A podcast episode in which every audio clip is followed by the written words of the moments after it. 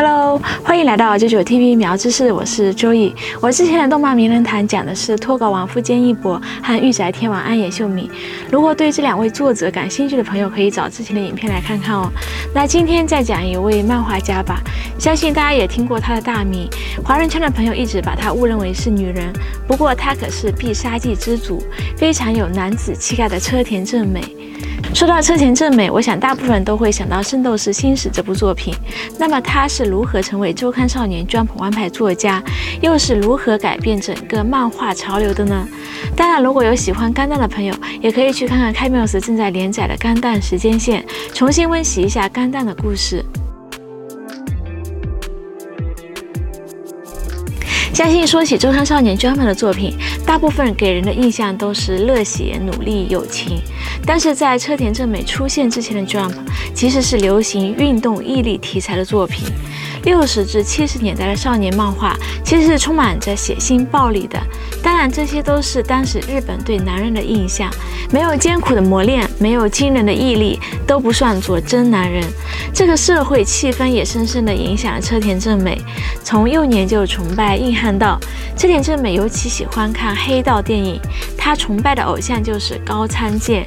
当然，其实车田正美坦然自己并没有勇气进入黑道，仅仅只是崇拜那种豪侠气质而已。他与之前我们讲的安野秀明相反，非常热衷少年漫画，尤其是本宫雄志的。本宫的作作品对车田有很大的影响，因为原本漫画始祖手冢治虫子是医学高材生，对于安野、车田这些成绩边缘化的学生来说太过遥远。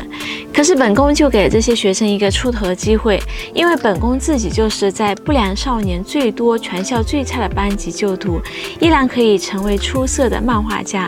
车田正美看到了自己的梦想，但六十年代的日本漫画产业竞争已经十分的激烈，少年专门周刊的集音社每天都有大量的作者带着自己的作品去投稿。由于当时的车田对自己的画工没有很大的信心，所以有些犹豫。但是受到前辈的指点，一部好漫画并不是只看画工，故事与娱乐性才是最重要的。一九七四年，车田正式开始了自己的第一部少年 Jump 的连载《乐传本色》，这是一部中规中矩的运动毅力题材，也是他首次将自己主角群角色的造型确立。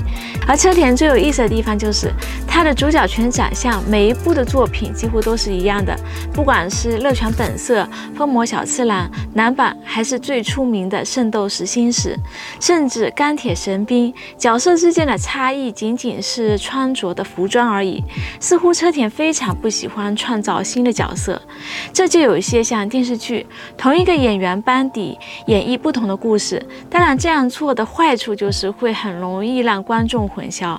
如果不仔细看，分不出谁是谁。你分得出他们都是谁吗？当然，车田之所以这么出名，是将当时流行的运动毅力加强成为热血作品。他在《热传本色》的后期发明了超越物理规律的必杀技，用超级夸张的手法来描绘角色战斗，这可以说算是车田正美漫画的特色。当然，这样确实得到了观众的认可。仅仅二十岁左右的车田就改变了日本漫画的发展轨迹。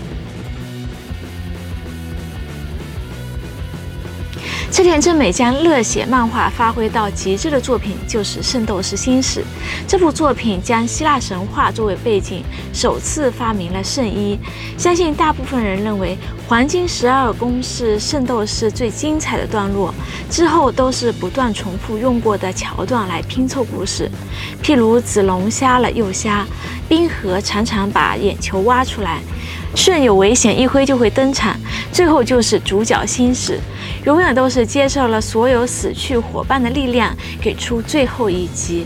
虽然情节重复，但是显然观众依然买账，也建立了五个角色成为主角群的模式。看似是在宣传团队精神，其实是在宣扬集体主义。为了大家，个人的牺牲是光荣的。当然，主角群每次的牺牲最后都会复活，但是那些同样守护女神的黄金斗士就没有那么幸运了。但这套漫画将必杀技的概念发挥到了极致，对于当时在漫画读者来说十分的新颖。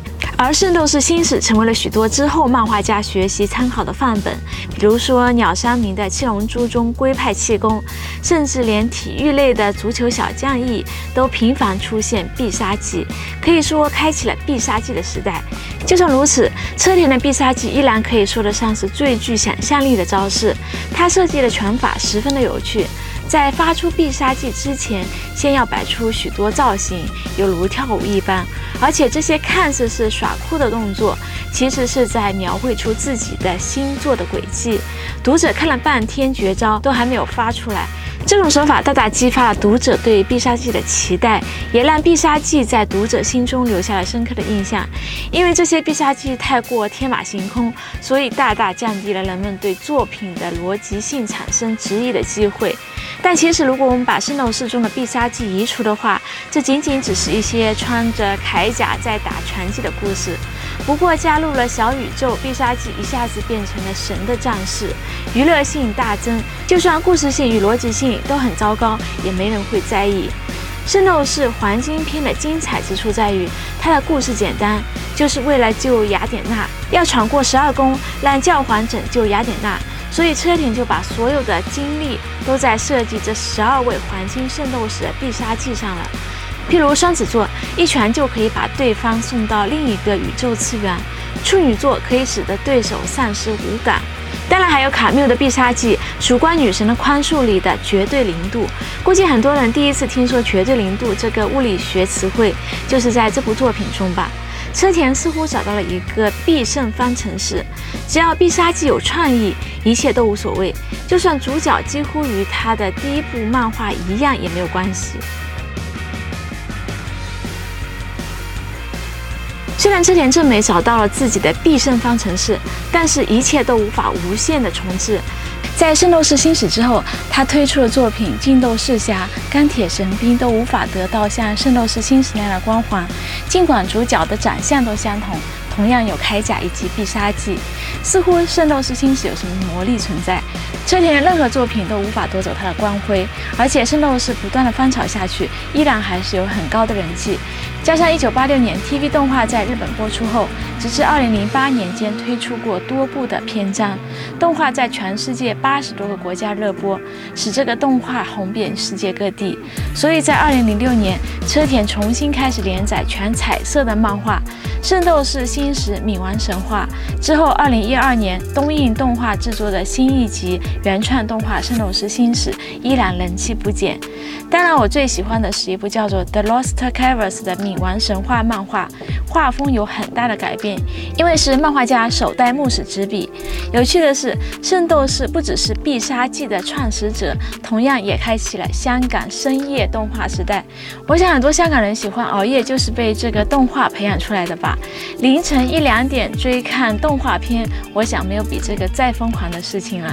一九九零年，香港的 TVB 取得了《圣斗士星矢》的播放权，但是由于动画过于血腥暴力。所以被放在星期日的深夜十二点至一点播出，成为了全港首部在深夜时段播出的动画，并且开创了香港电视台常规深夜动画时段的先河。而且 TVB 当时在首播的时候曾经漏掉了一集，后来粤语配音版 DVD 中重见天日。好了，那这个开创了必杀技时代的作者车田正美就分享到这里啦。那你们最喜欢车田正美什么作品呢？可以在下面留言告诉我。那喜欢这个。影片的朋友记得点赞分享，没订阅的朋友记得订阅苗知识哦。那我们下期见吧，拜拜。